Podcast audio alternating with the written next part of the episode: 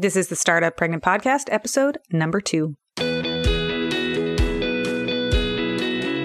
Welcome to the Startup Pregnant Podcast, where we talk to creative leaders about what it means to be an entrepreneur and a parent. I'm your host, Sarah K. Peck. This podcast is sponsored by Meet Edgar, a social media scheduling tool. With Edgar, you only have to create content once, and he does the hard work for you, making your content go further. As a busy parent and an entrepreneur, I don't have 10 hours a week to do social media scheduling. Who has 10 hours a week for that? To try it out for two weeks for free, go to ed.gr slash startuppregnant and get access to a free trial. You will be in love with them as soon as you realize just exactly what Edgar does for you. This podcast is made possible by sponsors like you. Consider supporting this podcast with a monthly donation on our Patreon page. Head to patreon.com slash startuppregnant. We've got folks who we call our coffee friends who donate the equivalent of a cup of coffee each month to make this show possible. And we're backed by companies we believe in that can help make the lives of busy entrepreneurs and parents a little bit easier. If you want to become one of our company sponsors, head to startuppregnant.com slash podcast and get in touch. So in today's episode, we get to interview Annie Dean. Annie Dean is a co-founder and co-CEO of Werk, W-E-R-K. And it's a company whose mission is to create flexibility for its employees. I think their homepage says it all. Their tagline says, Work is not working for women. One of the other phrases I really love on their website says, The future of feminism is flexible.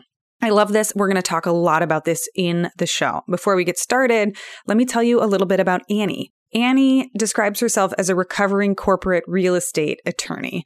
She spent six years in big law. She closed billions of dollars in real estate deals, and then she got pregnant. And as she'll talk about in the show, her experience with maternity leave and making work and her family fit together was a pretty rough experience. She is a mother of two living in New York City, and she launched a brand new company focused on changing the paradigm of work with her co founder and co CEO. Today, in our interview, we're going to talk about some of the insane things she had to do for work while she was pregnant and the very real pressure that she faced. Why she quit Big Law to start a company, the real problems with the way work is designed, and what they've come up with to fix it, and why she started this company. We're going to talk about how being a co CEO works, and we are going to address why working harder doesn't work and won't work for women going forward. Why we've got to be smarter and do work differently. So let's get started. On to the episode.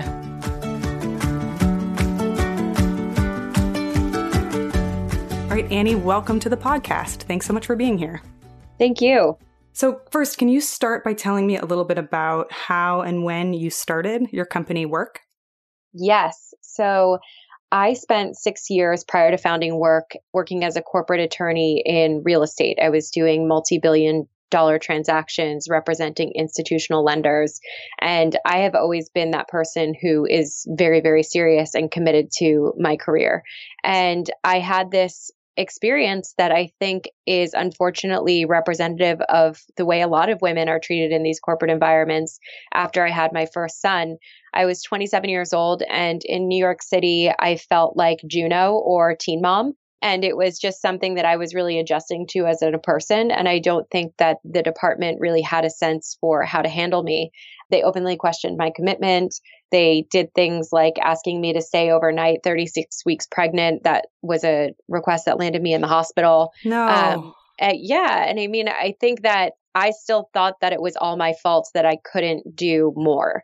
And so when I came back to work after, you know, returning from maternity leave, I had this experience where I was working 16 hours a day. I was doing that multiple days in a row. Days would go by where I wouldn't see my child during waking hours.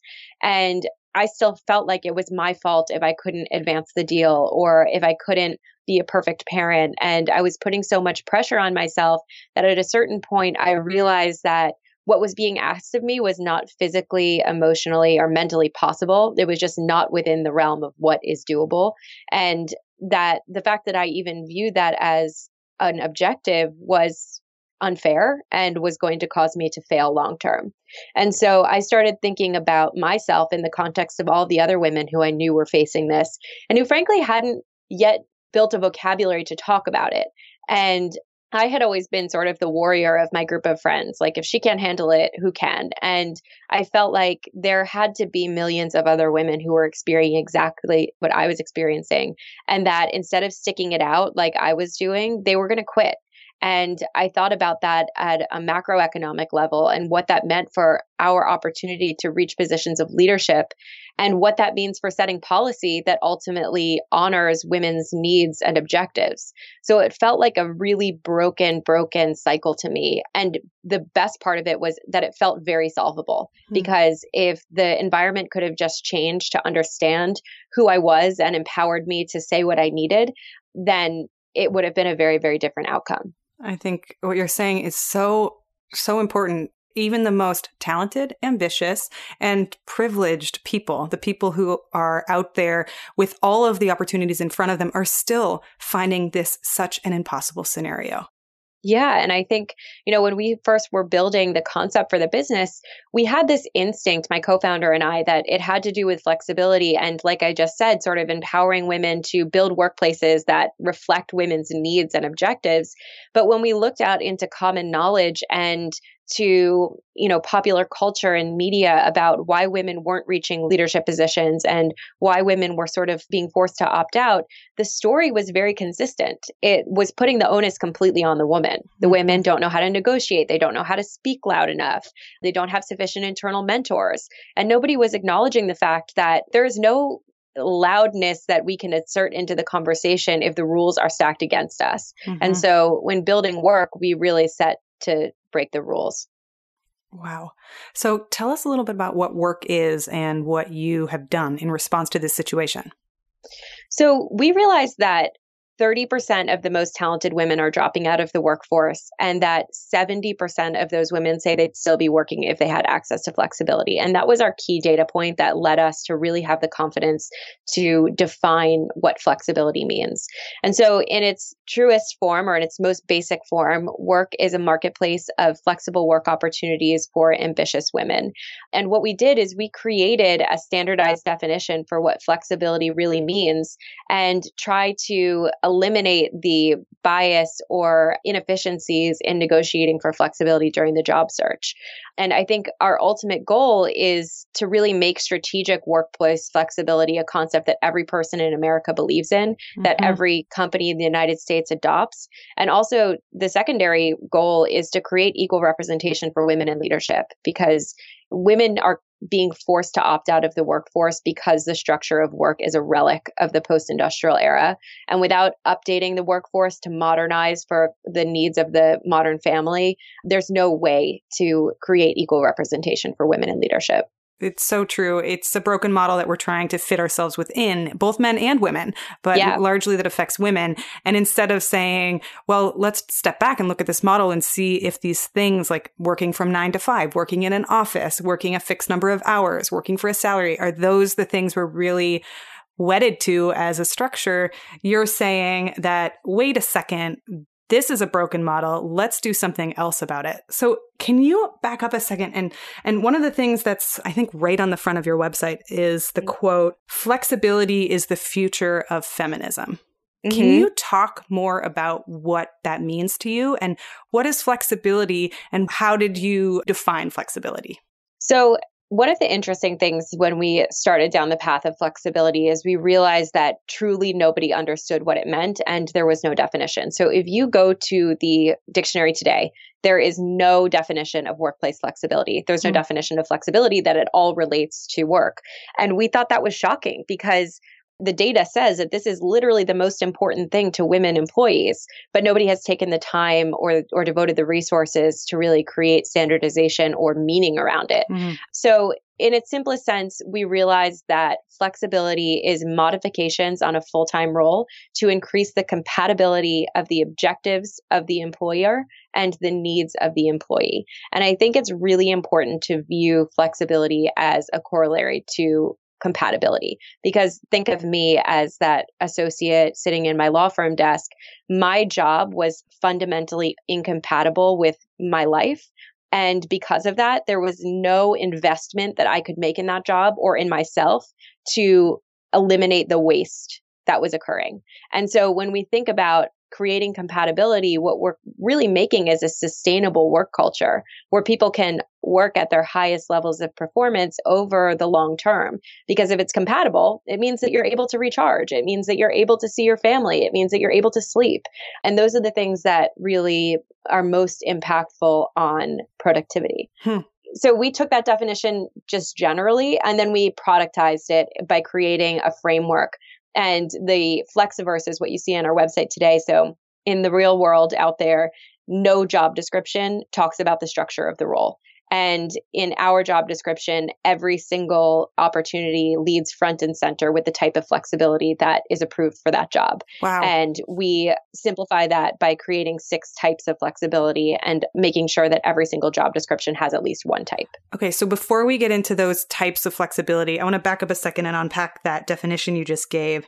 I think what you're yeah. saying is it's about workplace fit between the employer and the employee. It's like quite simply, does it match? Like somebody's offering, say, a nine to five, but there is a mother who has to pick up her kid at four. Does that mean she's yeah, not able to work from nine to four because she can't stay that extra hour? Exactly. And obviously, the definition was born out of a more extreme circumstance. I think it's easiest sometimes to get meaning from the from the sort of polarized view of it. But if you are expecting a working mother to arrive at the office and spend 16 hours to 18 hours per day at the office, when do you expect her to participate in taking care of herself or the others that she's responsible for? Yeah. And that's what I mean by a fundamentally incompatible fit. And when you ask somebody to do something that is not sustainable for them, it just leads to failure. And yeah. that's what we're seeing at epidemic proportion. There is no fit, and people are being forced to opt out. Not by their own desire or choice. It's not like they are choosing, hey, you know what? I'd really like to be a stay at home mom. There's nothing wrong with being a stay at home mom. Stay at home moms are amazing, but there are people right. who want to work who aren't able to match. So tell us about what some of the response has been to the organization that you built. Well, it's interesting because even saying that, you know, it's not a choice, I think that some people can't understand that women want to work still. They believe that people who are opting out of the workforce are making that choice because that's what they want. And when in fact the data says something totally different. Um, of course, a large portion of women would like to be full time caregivers and they should be applauded in their opportunity to make that choice as well. So, what do people say? I mean, I like to tell this story that when we learned that the New York Times was going to be featuring our business in correlation with our launch, we were obviously over the moon excited about the opportunity. And you just march towards these goals. You know, it's like, okay, the New York Times piece is coming out. We're organizing ourselves in this way and we're doing this initiative. And then I remember it was five o'clock in the morning and I knew that the piece was going to launch. And I saw that it was front and center on the homepage of the New York Times. Mm-hmm. And I had this moment where I was like, oh my God, what have we done? we, you know, we had this idea about how we could fix our own lives and fix the lives of other women. And now we are on the front page of the New York Times. We've just thrown ourselves completely to the wolves. And in fact, we did. I mean, if you look at that piece, it is the most commented piece in that series ever. Mm-hmm. And the backlash ranges from saying that that women should not be working, that they should not pursue caregiving and career simultaneously, all the way to the liberal backlash, which is to say that because we are white women, Anna and I, that we don't have an intersectional viewpoint and that we don't believe that we should be supporting racial minorities, which is just as hurtful, frankly, because that's not our viewpoint at all. And we work hard to fight against that. And so when we had that piece, we recognized that flexibility was much, much more controversial than we ever anticipated. It's frankly controversial across both sexes. Women mm-hmm. and men find it controversial. And I think it's because one, it's not comfortable to do something new. But two, it's not comfortable to have women suggest that we do something new. And feeling that gender bias and knowing that that's what we have to fight against is a real part of sort of the mental armor that we need to prepare ourselves every day as we know that we're going to bat for ourselves, our company, but also for all of the women and people that we can create opportunities for in the future. So we really try to just discard the unhelpful information. You know, we want to feel the pulse. We want to know what people are angry about and we want to know what disturbs people about the idea that women can be working and raising children simultaneously because frankly it's a psychological burden that we have to overcome yeah. Um, but we don't take it personally I was reading the comments on the New York Times post, and I try not to read the comments on everything that gets out there because it can really take you somewhere else. But I was so upset. Yeah. Because it was such an amazing article that talked about like why flexibility is so important and how to design the true modern workday, like what the future of work can look like. And yet right. there was so much backlash. So my question for you is how do you deal with the fact that your job isn't just about the company that you're building, but it's also about changing the narrative and changing the stories and changing the culture that we're in. How do you take that on? Do you have any both positive stories and also like, oh, well, I tried this and it didn't work? yeah. I mean, this is the part of the job I'm the most excited about because I'm really interested as a person in changing the hearts and minds of other people to create more opportunity for others. And I think there is an incredible story to be told here about what the modern woman actually looks like. You know, I read stories to my son at night, and I always joke there's this one book called Mama Llama. And in the book, Mama Llama washes dishes and she responds to her child screaming in his bed. And then she's on the phone with her friend and she gets interrupted. And I always have to ad lib it. I'm like, Mama Llama is washing the dishes after returning from a long day at her law firm. and then the partner calls her to talk about the brief that she just submitted to the Supreme Court. And, you know, and it's funny because we don't realize how embedded these ideas of women's second classness yeah. is in the lives that we live, in the lives that our children live. And I think that once you have an eye to it, you really begin to see it everywhere. And I'm inspired by that it doesn't upset me or make me feel discouraged. Mm-hmm. I look mm-hmm. at it as an opportunity to make my own narrative. And I think that all of us together need to collectively embrace the opportunity to make that narrative. That said, you know, we recently were in a piece in Forbes and they posted it on their Facebook wall and there were these commenters saying they just want more, they just want more privileges. And the next person says, who's they? And the guy's like, the skirts the skirts want more. And it's just like it's it's disgusting, honestly. And it's really upsetting and you know, this type of attitude is playing out everywhere and the fact that people are so brazen about it means that they really believe it. But like I said, that doesn't bother me. I actually find it to be a huge opportunity. And when we think about the business that we want to build, and by the way, we want to be founders that build a billion dollar business as women. We want to raise enormous amounts of capital and control the funding environment to show that women can build better businesses and that they should be invested in you know, we know that there's white space because yeah. if this was easy, it would already be done. Yeah. And we're totally comfortable being trailblazers. I think our generation of women needs to be comfortable being trailblazers because that's what we owe the women who come after us. A thousand percent. A thousand percent. So, what's on the near term and ambitious long term agenda for Werk? Like, what are your goals for the next year, two years, five years, 10 years? Yeah, so I think we want to make strategic workplace flexibility a concept that every person in America believes in. And that is a huge, lofty goal. And we have a lot of ways to do it that have to do with building narrative and building brand and really leveraging all of the places that we can speak about this, but also creating an exceptionally smart technical product that is really in development now that will allow this business to grow to the place where it is a billion dollar IPO. Hmm. And this is, you're talking specifically about the service where you match people who want flexible work with employers that are posting jobs on this job board. Is that correct? That's right. And that's the first place where we are. And I think that there's a really big product vision for what we will ultimately be. Hmm. Oh, I can't wait to hear about that. Are you can you share any of it or is it still like in Not under yet. But okay. I think, you know, over the course of the next year we'll start to be making that strategy more public. Okay. So I have a couple more questions for you. The first, what does your workday look like? Do you bake in flexibility or like how do you work in your office? How big is your team? Tell me a little bit about that. Yeah, so flexibility is part of our DNA, obviously. Right. And I actually have a great, very manageable life, which is amazing to say as a startup CEO. One of the most important things is my partner, Anna, and I are a partnership of the stars. We are like just so lucky to have each other. And the thing that's really amazing about us is that we're very, very similar, but have extremely different viewpoints. So we're constantly challenging each other, but we also care so deeply about each other that we're always in a very supportive relationship. And so we job share the role of CEO. Hmm. anytime mm. that we need to deploy the other one to handle something while the one of us takes on a family need or one of us is traveling or on vacation you know we have a perfect proxy in each other and we also empower each other to design the lives that we need so in general we both do drop off for our children we're both at the office around 9:30 we both leave the office at around 5:30, spend time with our families, and then we generally work from about 8 to 11, 8 to midnight. Depends on the day. We generally do not work on weekends except when it's really needed. And that really gives us the opportunity to work as hard as it takes to be a startup CEO, but you know, on terms that truly feel stable.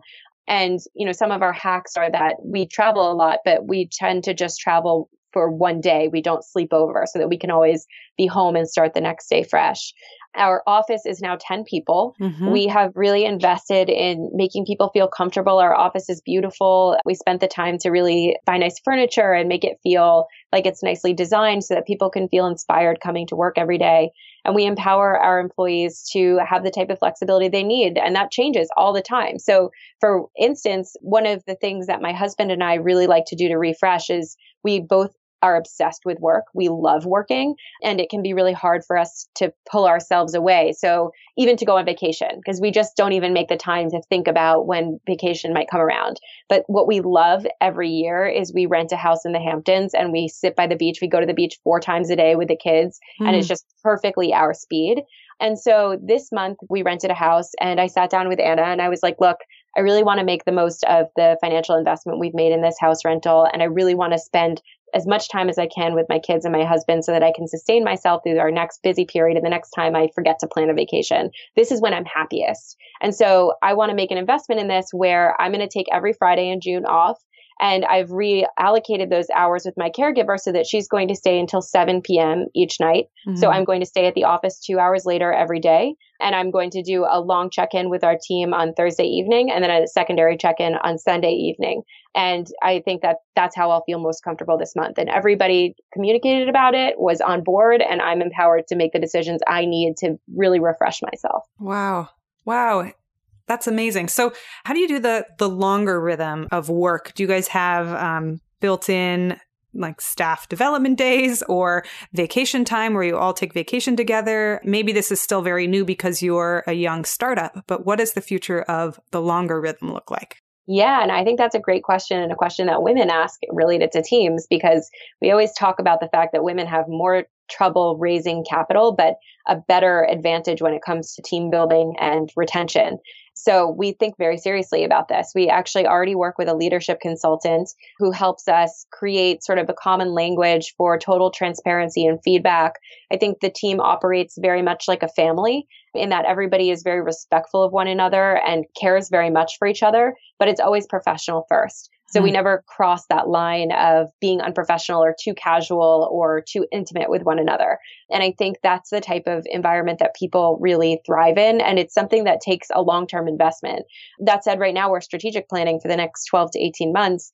And in order to really come together as a team and to get the best ideas, you know, we go off site for a half a day or we break things up into meetings that are fun. Maybe we work hard all day and then at five o'clock we all meet for a drink and go home at six o'clock. But we're not keeping people at the office having a drink until nine o'clock. Right. You know what I mean? I think it's really important to us that we fit all of our office objectives within very reasonable hours so that people have the flexibility to design their own lives outside of that period of time. So, one of the things that you have, you said it's a proprietary model on your mm. website, is called the Flexiverse, and it's yes. six or seven different types of flexibility. Can you walk us through some of those? Absolutely. So, when we came to that idea about standardizing flexibility, we realized that there was a framework in which, you know, you really had to commit to. So there was only so many different ways that you could create flexibility. And some of them are things that you'd recognize, but that hadn't been fully modernized yet. So the idea of remote work, for instance, we wanted to avoid the old relationship with terms like telecommuting because today there are fully distributed workforces where every single person in the environment is remote. So, you know, for us, it takes on an even more modern meaning.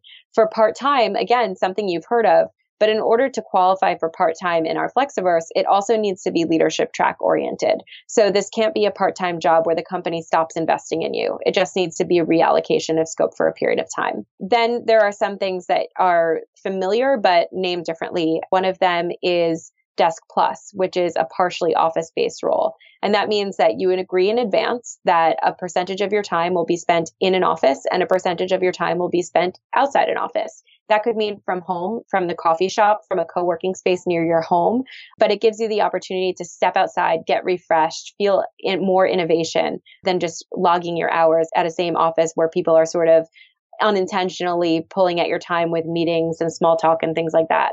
Another is time shift, and time shift is sort of standardly unconventional hours, meaning that you have a set schedule, but it's an unconventional schedule. Perhaps you're a commuter who wants to work from eight to three. And that means that you're able to take advantage of cheaper commuting prices and less busy commuting time. But you make up those hours that shave off after you eat dinner. And if you have children, the children head to bed. And then what are we missing? Micro agility is my favorite. I think it's the most innovative. And it's the idea that you can make micro adjustments to your schedule, no questions asked. Hmm. So I think today we constantly apologize for the existence of our personal life, which is ridiculous. And, you know, if you are not feeling well, or thing I think about all the time is if I'm up all night with my children because one of them has come home with a virus and then starts crying and then the other one starts crying, I cannot perform at nine o'clock in the morning. It's just not possible. Right. And right. so I send a message to my team and say, I will be in at 11. I don't need to explain it. I just need to communicate. And everybody is respectful of that. And I can prioritize my own self worth and self awareness. And then the last one is travel light. So if the job is less than 10% travel, you can have a travel light type of position mm. on our website. And I think mm-hmm. that's particularly important to people who have spent a lot of time traveling and really want to be in a home base for a period of their career.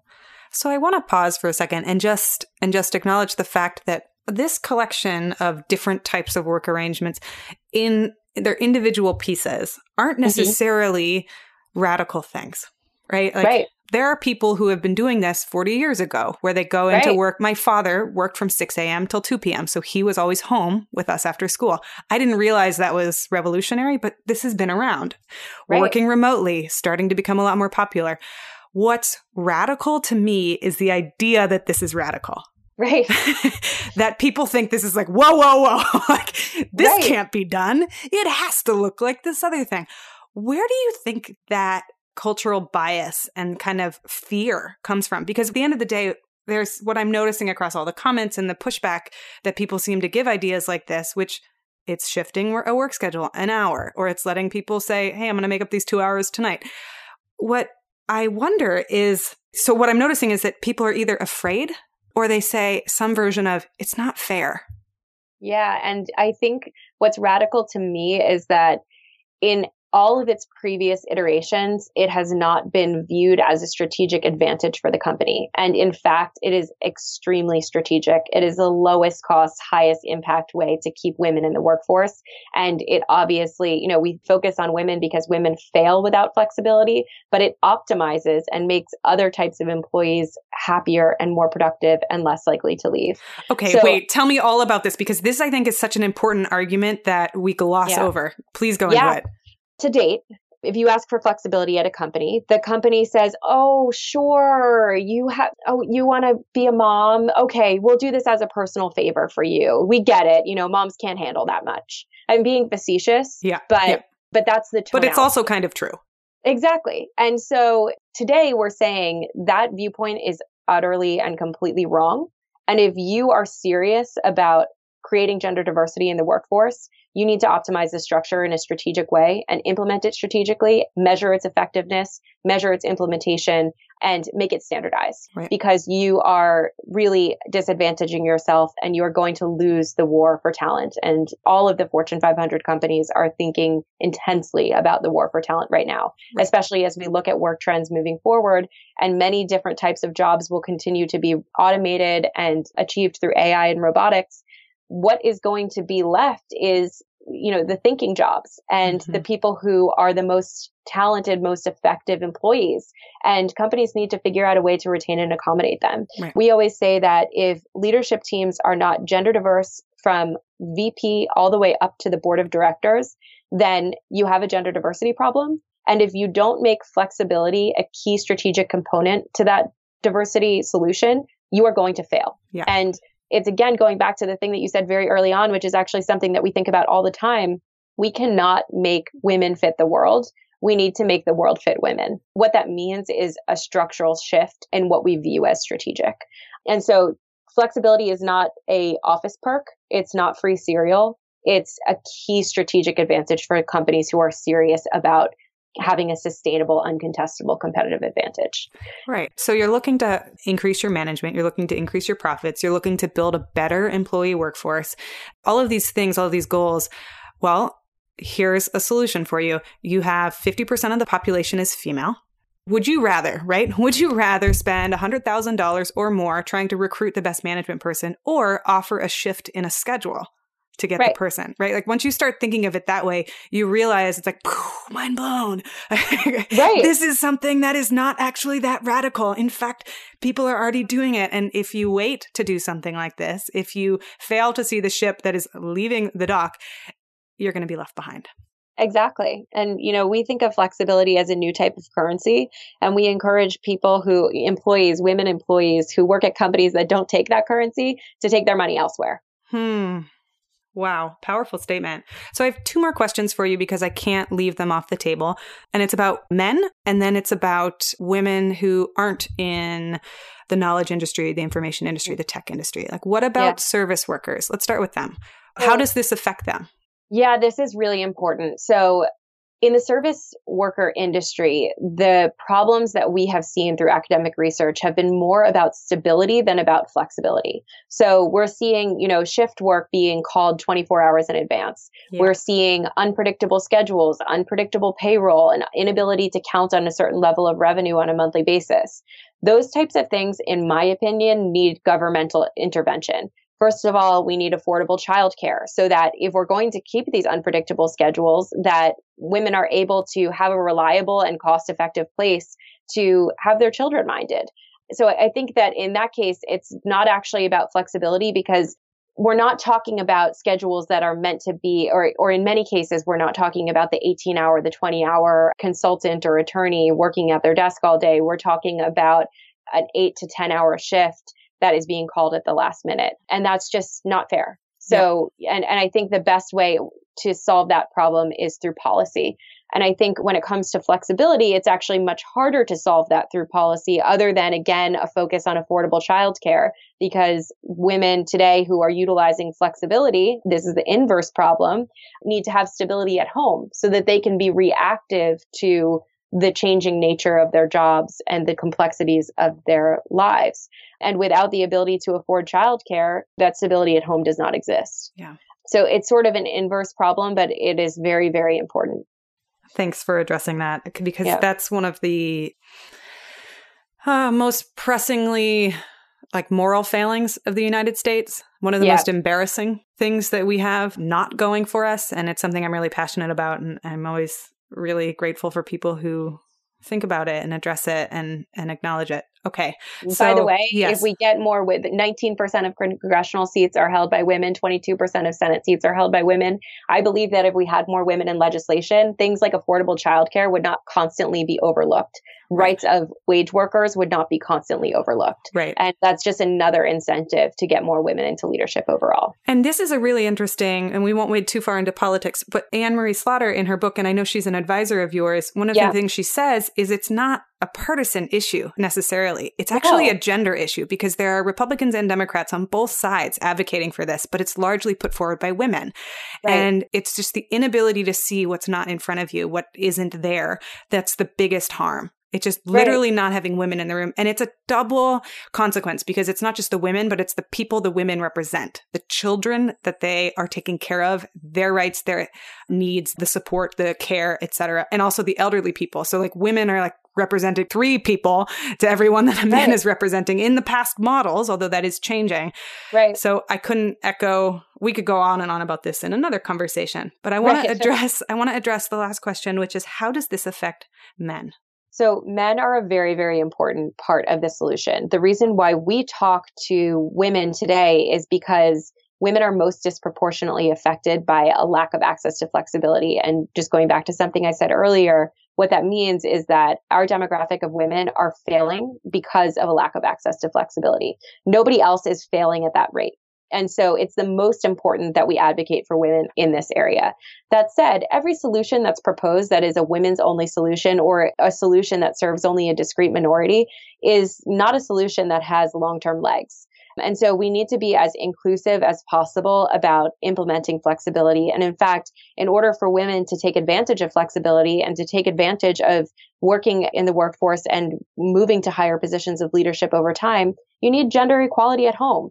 And I think we're moving to that as a society, but creating more opportunities for men to have flexibility is going to be a huge part of the overall success of flexibility long term. Right, right. And something I think about a lot that I think is only just gaining legs and may take a third or fourth wave of awareness is that men want to be parents and fathers too. Many of them, not all of them. Yeah. Right? We can't we can't summarize for an entire gender ever. And there's more than just men and women. There's all genders. But there are so many people that want to be fathers and they some of the research I've been reading shows that men are penalized more for asking for flexibility. It's actually a huge taboo. Interesting. I, the research I see actually has the opposite that men tend to be rewarded. Yeah, rewarded for flexibility because every time that they show a commitment to family, it tends to be re- rewarded. And in women's cases, it tends to be a huge liability. And so obviously, we need to get to a better middle ground on that and yeah. have men be advocates for women and women be advocates for men. And I think that we should be talking about our families at work in a professional way. I think we should make the context of our lives known. You know, I have a special needs child and it was scary for me to go back to work after my child was born. One, because I was still really in the middle of a medical crisis with him. But two is because I really didn't know how to manage other people's perceptions mm. of this totally seismic change to my life. And I've realized this through continually through being a special needs mom is that people just don't understand and you can just engage them in conversation and they will understand and be so empathetic and kind. And I think that at least in my former corporate life, you know, aside from having a special needs child, nobody even wanted to acknowledge that I had any children, even not a healthy child, not a, not a special needs child. So I think that by having really open lines and being honest about who we are, we really can change hearts and minds.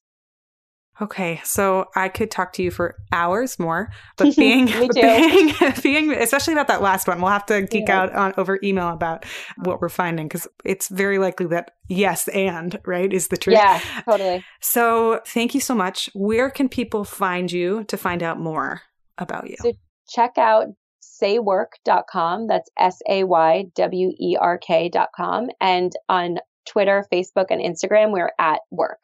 We'd love to hear from you. And what is one thing above all else that you would like people to take away with a changed heart or a changed mind from this? Don't be afraid to say what you need because you don't have time to do anything else.